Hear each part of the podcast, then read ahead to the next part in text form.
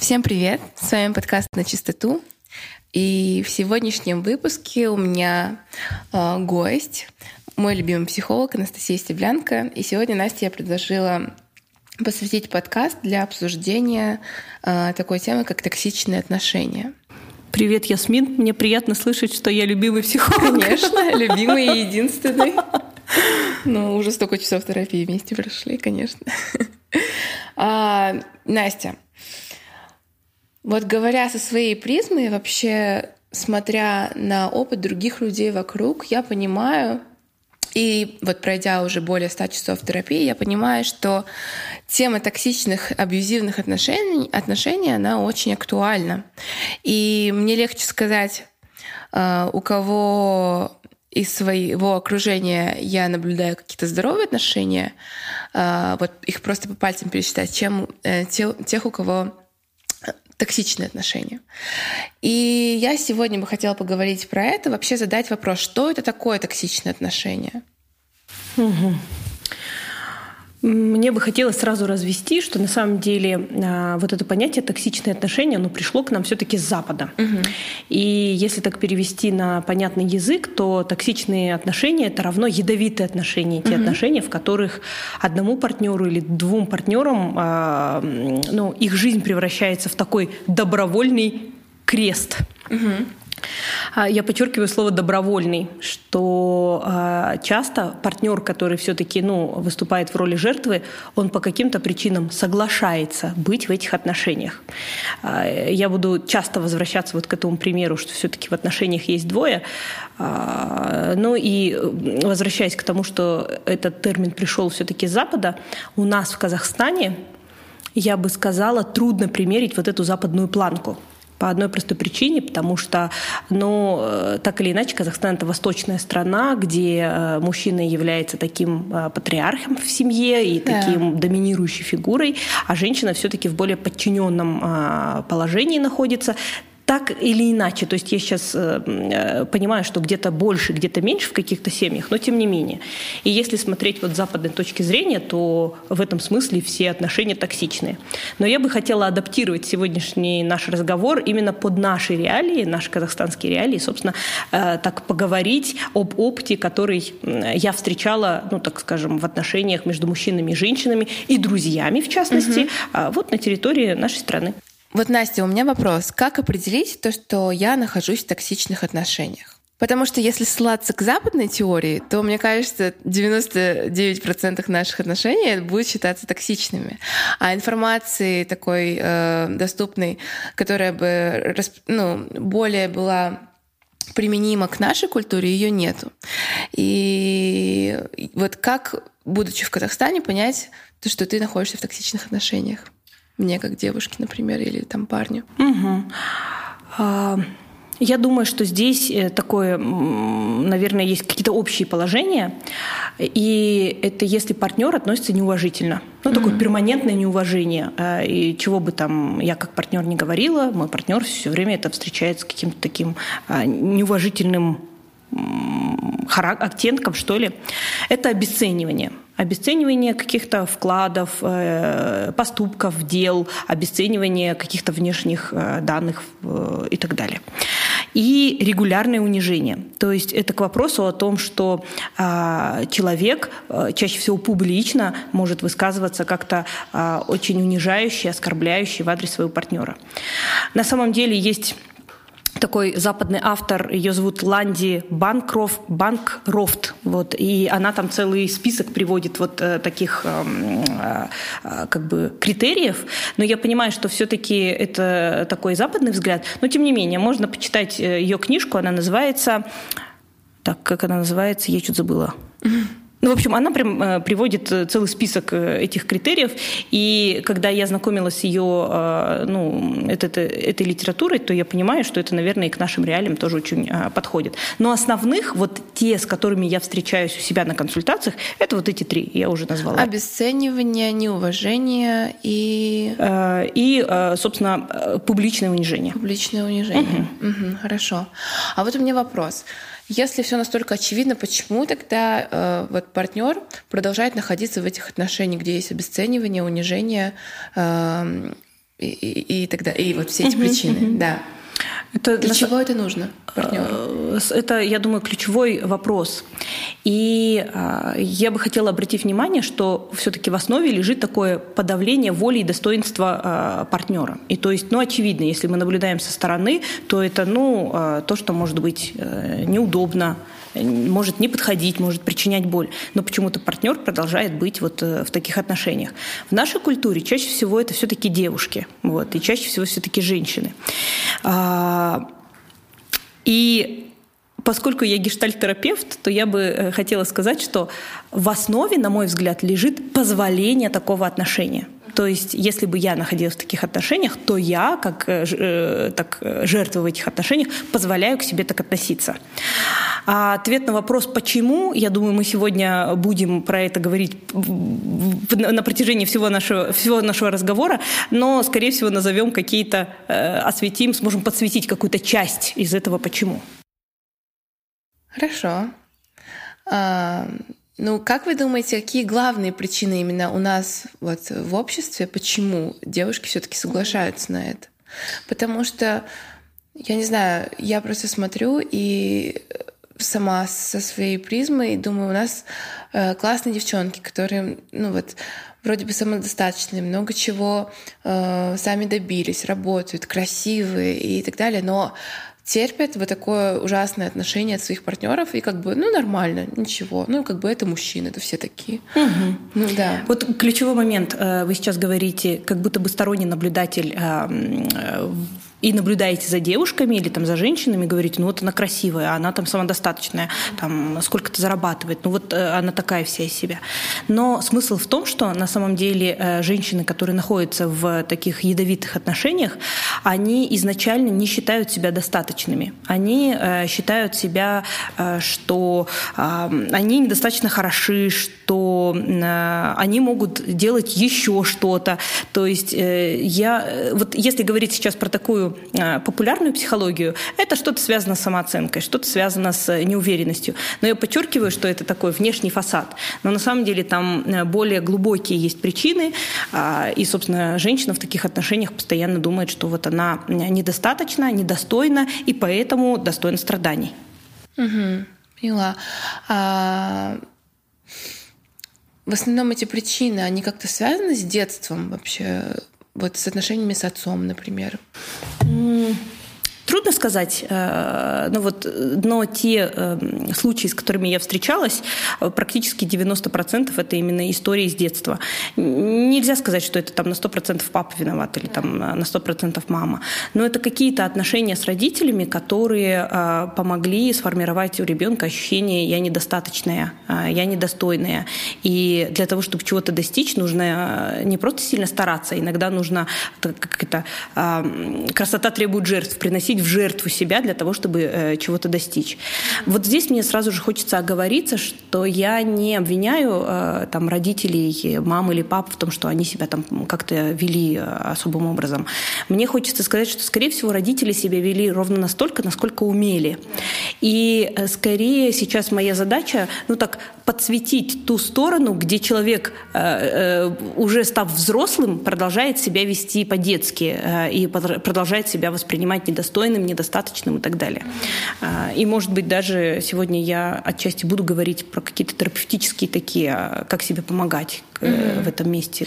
А что вот насчет отношений не в плане, как родители относились к ребенку, что он чувствует себя как-то, а вот э, родительские отношения, как отец относился к матери, например, и то, что несмотря на то, что девочка, например, понимает то, что это было нехорошо, и она осознает, что, ну, как бы, э, понимает, знает, что она не хочет подобных отношений, но все равно как-то подсознательно выбирает себе э, в партнеры подобные отношения, э, вот отца к матери, если оно было токсичным в детстве. Угу. Угу. Ну, то есть вы сейчас говорите, если а, папа был а, а, тираном в семье, да, да. А, и а, в такой семье родилась, например, дочь, то дочь выбирает себе а, партнера по жизни, а, который похож на отца. Ну, да, ну то есть да. тираничного такого. Да. Ну, как бы она все равно осознает, понимает, что это не то. Она знает, что она хочет другого, но подсознательно в итоге как-то так получается, что все равно э, она выбирает себе вот такого тирана в партнер, угу. партнерство. А, мне нравится это слово осознает. Э, значит, осознает не до конца, не до конца все. Да.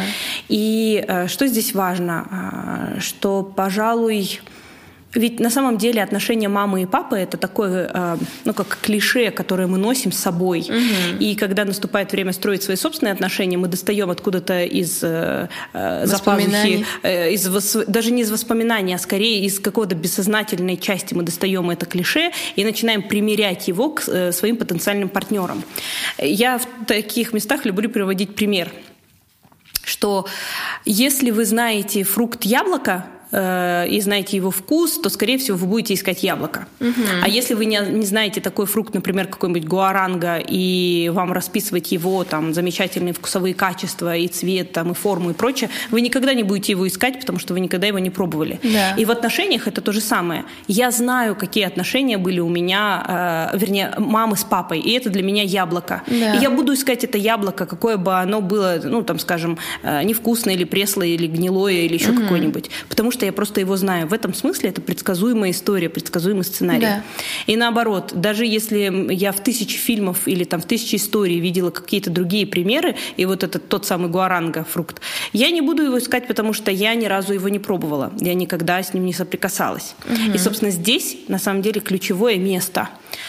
Есть смысл пробовать. Угу. А, и, э, пожалуй, терапевтичным является ходить в те отношения, которые вызывают, ну так, а, больше всего непредсказуемости, угу. которые вот вызывают не то, что «О, это мой по жизни, я побежала да, к да, нему да, и да. буду там с ним строить семейные отношения», любые отношения, а именно те отношения, которые, ну, скажем, вызывают много удивления, интереса, ну, скажем, таких условно позитивных переживаний, угу. вот в такие отношения можно ходить для того, чтобы получить этот опыт. Здесь же сразу хочу оговориться. Когда я говорю слово отношения, это не обязательно личные, ну, скажем, там, сексуальные, еще какие-то отношения. Да. Я даже предлагаю ходить в такие отношения дружеские. Угу. А, для того, чтобы в целом построить отношения а, с мужчиной, с партнером, а, какие-то другие Потому что, опять же, возвращаясь к нашей казахстанской культуре, давайте по-честному смотреть на эту историю, что в нашей культуре нет такого понятия дружба между мужчиной да. и женщиной. В нашей культуре есть понятие, есть только секс, семейные отношения, ну там а, вот такие вот личные отношения. Угу. Все, а дружбы нет. Но на самом деле я верю в то, что и, и понимаю, что дружба между мужчиной и женщиной есть и вполне себе может быть.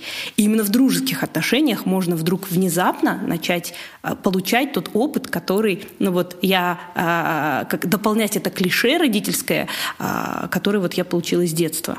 Это тот вот такой самостоятельный терапевтический шаг, который можно для себя делать, а не пускаться сразу там в глубокие личные отношения и строить с таким мужчиной э, Ой, отношения. это классно.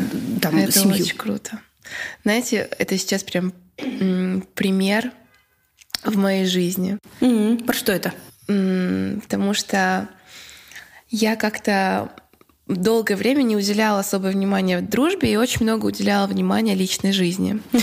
И строила такие очень токсичные отношения. Всегда выбирала себе э, мужчин, с которыми мне было очень тяжело. Угу. И последний год моей жизни он был свободный от отношений. И я начала больше фокусироваться на дружбу. И сейчас у меня есть подруга, с которой у нас просто очень классные, здоровые, дружеские отношения, наполненные mm-hmm. любовью.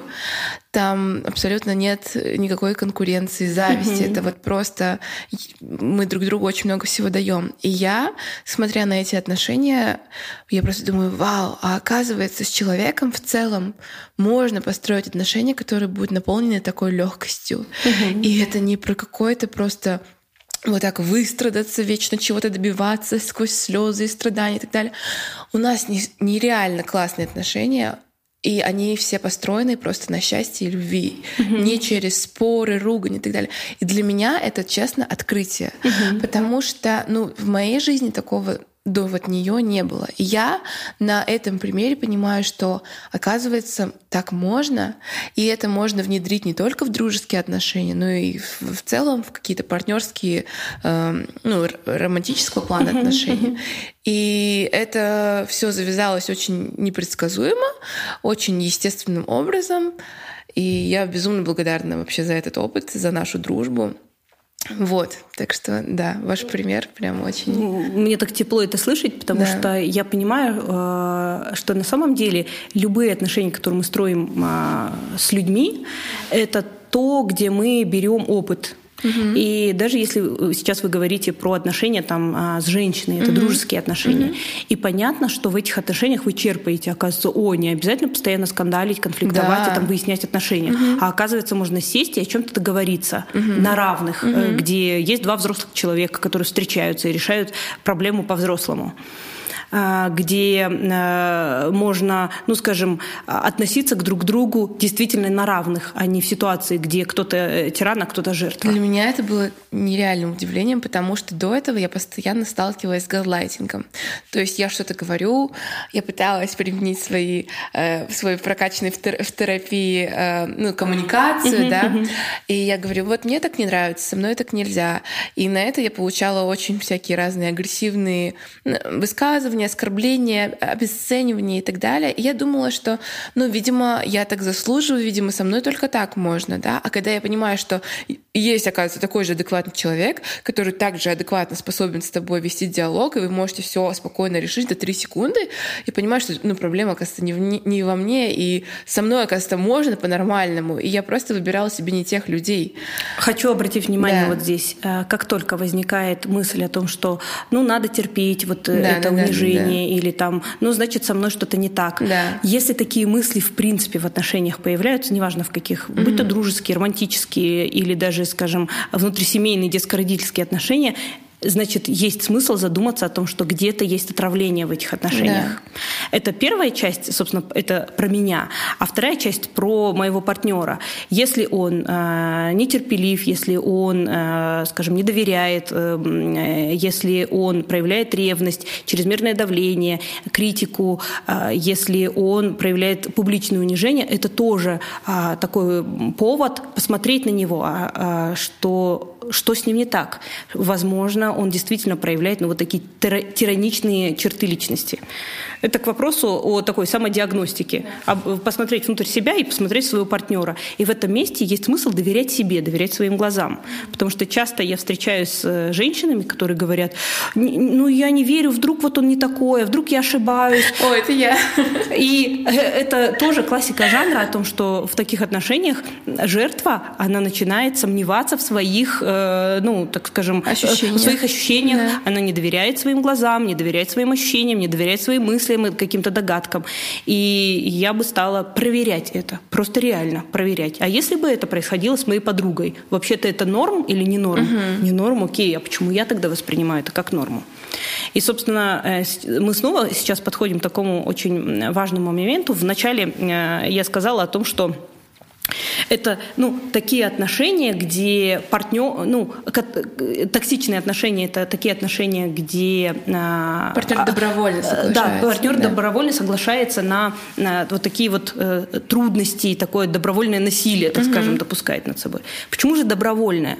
Ну, потому что, смотрите, в отношениях всегда есть двое. Условно есть э, тот, кто э, тиранит, и тот, кто э, жертва. И, э, собственно, если из этой диады выпадает одна из частей, частей, например, э, жертва, то тогда эта диада распадается. Все этих эм, э, тираничных отношений больше не существует. Но почему-то жертва соглашается, каждый раз угу. соглашается. И, собственно, мы сейчас э, на продолжение отношений. И мы вот сейчас коснулись важного момента. А соглашается чаще всего по одной простой причине, потому что сомневается в том, что а, в адекватности своих суждений, в адекватности своих оценок. И очень часто без стороннего взгляда, будь то психолог или, может быть, подруга или кто-то кто-то из близких, очень трудно взглянуть на свои отношения вот так со стороны. Практически невозможно. Угу. И подобные отношения воспринимаются как ну, условная норма. Знаете, вы сейчас перечислили а, вот моменты, если он обесценивает, если он издевается, если он там унижает и э, ревнует и так далее, и вы это все перечисляете, я думаю, о боже мой, а где тогда у нас в Казахстане искать здорового мужчину? Потому что, ну, у нас будто большинство таких. И, ну, я не знаю, может быть, я сейчас преувеличиваю или как-то обобщаю. Но вот честно, у меня у меня как бы остается надежда, конечно, но чем больше я встречаю э, мужской пол, тем больше я понимаю, что действительно большая проблема. И если девушки, они идут в терапию, они пытаются разобраться в своих тараканах, у них гораздо больше инициативы, то у мужчин просто как будто огромный стоит блок на вообще собственную самоанализ, самодиагностику и на действия, которые бы помогли разобраться ему вот со своими какими-то страхами. Вот просто огромный блок. Они готовы работать с утра до вечера, э, зарабатывать деньги и так далее, но просто посмотреть себя, посмотреть, что делает их несчастными, вот вообще огромный блок в нашей культуре. И я вот просто уже отчаялась и думаю, а где найти человека, который будет более-менее здоров? Хороший вопрос. Э, ответ нигде. Ну, потому что э, врачи говорят, нет абсолютно здоровых, есть недообследованные. Э, ну, я, конечно, шучу, но то, что вы сейчас озвучиваете, нет мужчин абсолютно в нашей культуре. Ну да, конечно, я обобщаю, но это большинство. Я хочу что сказать, что на самом деле это признак как раз личности, которая способна попадать в токсичные отношения. Почему? Потому что, опять же, возникает вот такая поляризация. А, не, там ты абсолютно хороший, я абсолютно плохая. Нет адекватных мужчин, э, есть одни нездоровые, а вот где искать этот идеал? И, собственно, это один из признаков, почему женщина может попадать в такие отношения, потому что у нее нет вот этой э, середины, э, есть вот только такое полярное отношение. И тогда я сейчас хочу обратиться ко всем слушателям и слушательницам. Дорогие мои, есть что-то среднее. Есть люди, которые не абсолютно тираничны, и есть люди, которые действительно тираничны. Есть люди, люди, которые абсолютные жертвы, и есть люди, которые, ну, собственно, умеют как-то с этим управляться, с психологом или без. Угу. Но э, я бы сказала, что здесь важно смотреть не в них, в партнеров, да. а важно в этом месте смотреть в себя. То есть, если у меня есть такое понимание, что вот ну поля, поляри, полярность. Да. Я буду искать из этих двух полярностей, и соответственно мне самой нужно раз, выработать в себе вот так скажем эти э, семь оттенков радуги для угу. того, чтобы увидеть того самого, который не будет черным или только белым. Да. Это первое. Второе, э, собственно, мне самой важно начать э, что-то делать, чтобы перестать обесценивать себя. Потому что в тот момент, когда я допускаю, разрешаю партнеру обесценивать себя, в первую очередь я разрешаю самой себе себя обесценивать. Угу. И, соответственно, это уже не так травматично, когда делает кто-то другой. Очень важно научиться э, уваж... Как, испытывать уважение к себе и не обесценивать э, саму себя.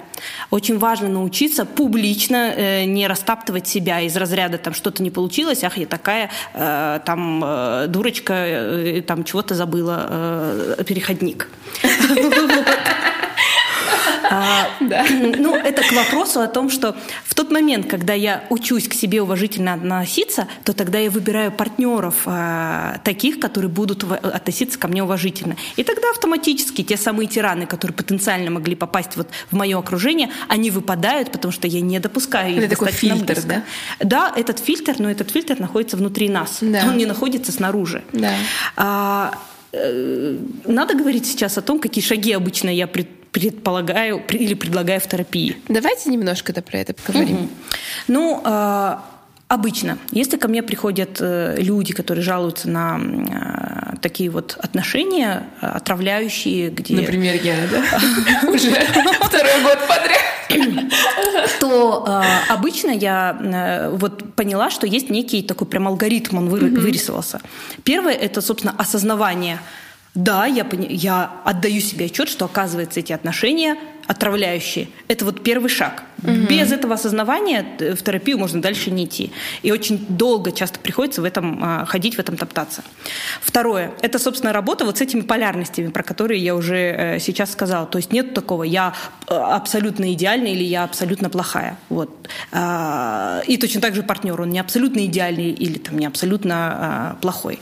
Дальше часто мы выходим на те самые травмы, о которых мы говорили. Эти, это травмы детства, либо отношения между мамой и папой, либо это отношения ребенка со своими родителями. И э, уже после этого мы выходим на тот самый, я бы сказала, называю это плата, когда уже появился фильтр, как со мной нельзя. И тогда важно, э, появляются новые, новые задачи терапии, это, собственно, вырабатывать к себе новые отношения. Э, когда я отношусь к себе уважительно, когда я умею себя или учусь себя ценить, когда я э, отсекаю какое-то ну, неблагополучное или недоброжелательное отношение к себе. И, собственно, в этом месте э, уже появля, появляется, во-первых, новое окружение, и появляются новые партнеры, в том числе и романтические, угу. и дружеские. Так что, когда вы говорите, что у вас появилась подруга, у которой у вас ну, вот такие благополучные отношения, да. так вопрос о том, что вполне возможно вы сейчас находитесь в том самом плато. Да, есть. Это правда. А вот смотрите, а вы говорите, отсекаются люди, появляются новые. А вот у меня такой вопрос. Возможно ли, а, если девушка, ну или парень оказались в токсичных отношениях, но они хотят сохранять эти отношения и хотят вывести их из этого токсичного состояния в здоровое. Это вообще возможно? Или же в основном это всегда про завершение отношений и поиск новых людей? А, это трудный вопрос, а, потому что это, опять же, про терапию. Иногда достаточно ходить в терапию одному для того, чтобы второй, э, ну, второй человек в партнерстве тоже увидел изменения и захотел, я тоже так хочу. А, например, на Западе, э, если выявляется, что в, партнере, э, в партнерстве кто-то был в токсичных отношениях, то есть так называемая принудительная терапия. Прям обязательно партнеру нужно ходить в группу, групповую психотерапию для того, чтобы ну, там, чего-то сделать с этими отношениями. И там тоже своя интересная история, но мы сегодня говорим не про Запад, а про Казахстан. И, конечно, у нас в стране такой практики нет. Но я хочу отметить, что, опять же, ко мне на прием приходят нередко. Приходит сначала мужчина и да? задает вопрос. А, Настя, у меня вот отношения с женой вот такие. Что делать? Какие смелые мужчины. Действительно, смелые мужчины. И, а, и нередко мужчина приводит свою жену а, сюда Ой, в терапию. можно мне такого, пожалуйста? А, такое бывает. Э, и э, при этом действительно все-таки чаще женщины все-таки приходят, mm-hmm. но мужчины есть. Отдельно я хочу сказать про пап которые mm-hmm. приходят сюда ко мне на консультации, задают вопросы. Настя, вот у меня какие-то трудности в отношениях с детьми и в отношениях с супругой. Э, давайте разбираться, что делать. То есть и такие папы есть. Это к вопросу о том, что окружение такое все-таки существует. Вау, вы прям для меня открываете какие-то новые горизонты. Это к вопросу о том, что, наверное, такие мужчины есть и свободные. Если вы свободные, вы такой отзовитесь. А, и, собственно, я понимаю, что наверное, в нашей культуре чаще всего партнер призывает своего партнера прийти в, в терапевтичные отношения, угу. В терапию, вернее, отношений. Угу. Но э, по, больш, по большому счету все-таки чаще всего один из, один из партнеров входит в э, терапию, и а, поскольку второй партнер никуда не двигается, чаще всего такие отношения, конечно, распадаются. По одной простой причине, потому что а, более а, осознанный партнер понимает, что я больше не хочу быть в таких отношениях, да. я не выбираю такие отношения. Собственно, это диада, тиран и жертва, она распадается. Именно поэтому, ну вот отвечая на ваш вопрос, у меня нет готового рецепта завершать такие отношения или продолжать. Продолжение возможно только если двое пришли и хотят решать э, этот ну, возникший вопрос. Настя, у меня следующий вопрос. Я бы хотела поговорить о первых сигналах, которые э, сигнализируют о том, что мы попадаем в токсичные отношения. Потому что изначально у всех очень красивая история, очень все начинается романтично, и до момента осознавания того, что ты именно в токсичных отношениях находишься, есть какое-то время. И вот как не упустить первые звоночки? Угу. А... Я сейчас э, перебираю себя в голове э, ну вот, рассказы моих клиентов, и скорее первые звоночки точно есть.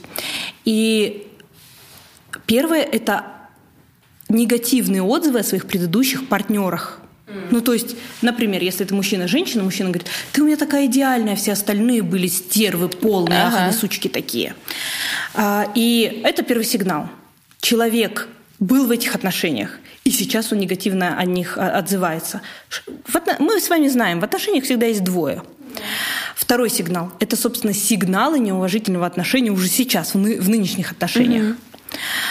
И, кстати, э, по поводу ну, такого букетно-конфетного периода и красоты, и э, начала. Чаще всего э, такой партнер, э, ну, который реально э, тиран, он действительно, э, так скажем, совершает такие красивые жесты для того, чтобы действительно вовлечь девушку в такие отношения. Я сейчас хочу оговориться, просто э, не всегда девушка жертва. Иногда девушка тоже бывает тираном, но мы так по классике жанра сейчас. А еще есть треугольник Карпмана, да? Э, да, есть такое, но сегодня мы про него не говорим, потому что здесь все-таки диада, угу, вот, где угу. тиран и э, жертва. Угу.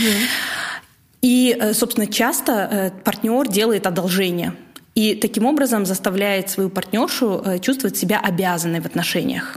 Часто это какие-то очень дорогие э, подарки или, скажем, какие-то финансовые вливания, и тогда женщина чувствует себя э, в чем-то обязанной. Это ревность, и э, потребность контролировать а, отчеты в переписках, куда пошла и чем занимаешься, отчеты в тратах а, и буквально смс-сообщения там через приложение, вот э, что-то в этом духе. Это давление в сексуальной сфере и такое, ну, нездоровое доминирование. И Отдельный пункт — это такое давление в части «давай переходить к более серьезным отношениям». То угу. есть очень короткий вот этот период романтических отношений. Вот это то, что я сейчас могу быстро вспомнить. Но, наверное, есть какие-то еще дополнительные звоночки, сигналы, только я сейчас не могу вспомнить. Угу.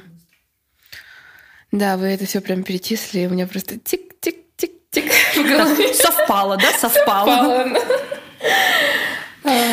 Мне отдельно еще хочется сказать э, о, э, собственно, вот э, об этих тираничных людях. Угу. Часто жертва смотрит на такого тирана и оправдывает его. Да. Но мне сейчас хочется немножко развеять это оправдание и вот прям назвать некоторые пункты. Я даже для себя сегодня это записала о том, что оскорбление в поведении вызвано именно мировоззрением, а не потому, что он очень эмоциональный. Человек оскорбляет, потому что он считает это правильным. Угу. а не потому, что он просто взорвался. Угу.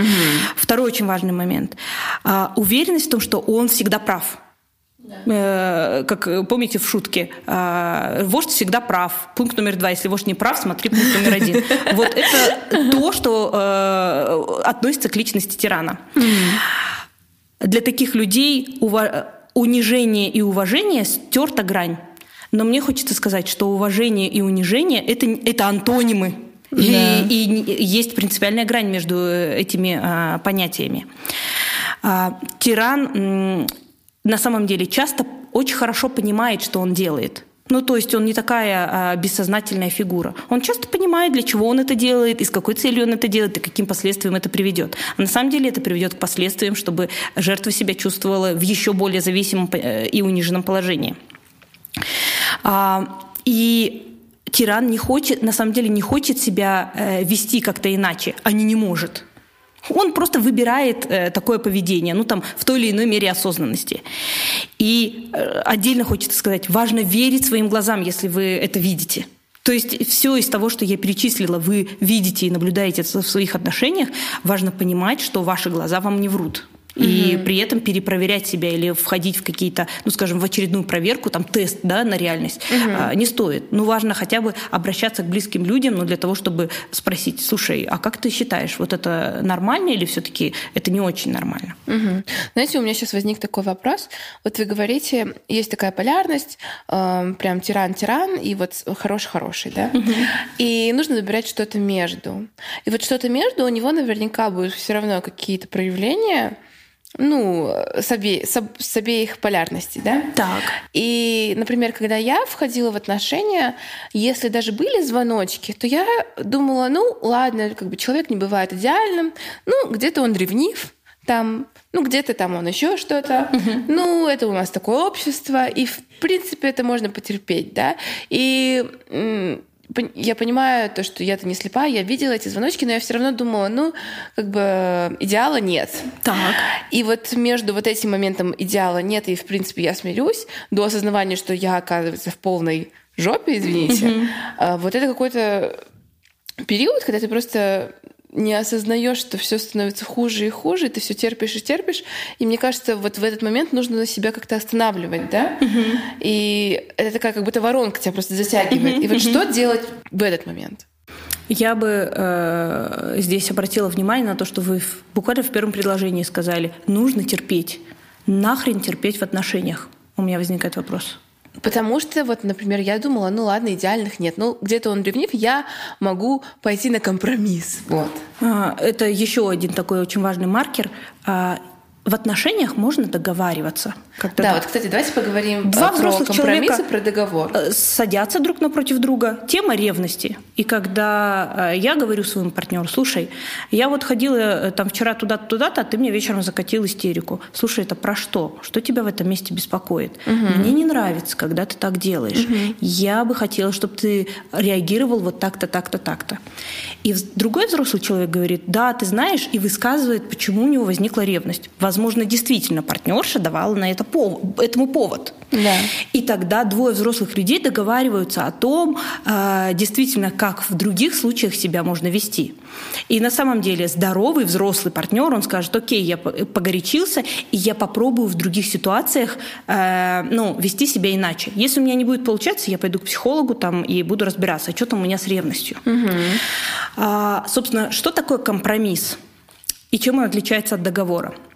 Компромисс — это когда один партнер продавливает свою правду и заставляет уступить э, своей правде. Да. Ну, то есть компромисс это когда один все равно оказывается не в выигрыше. Договор это когда оба в выигрыше. Это угу. когда мы оба понимаем, что мы что-то получаем в связи с этим договором. Да. И э, вот это ключевой момент. Чем отличаются тираничные отношения, собственно, от здоровых отношений, ну, условно здоровых? Тем, что в условно здоровых отношениях мы можем сесть и честно про это поговорить.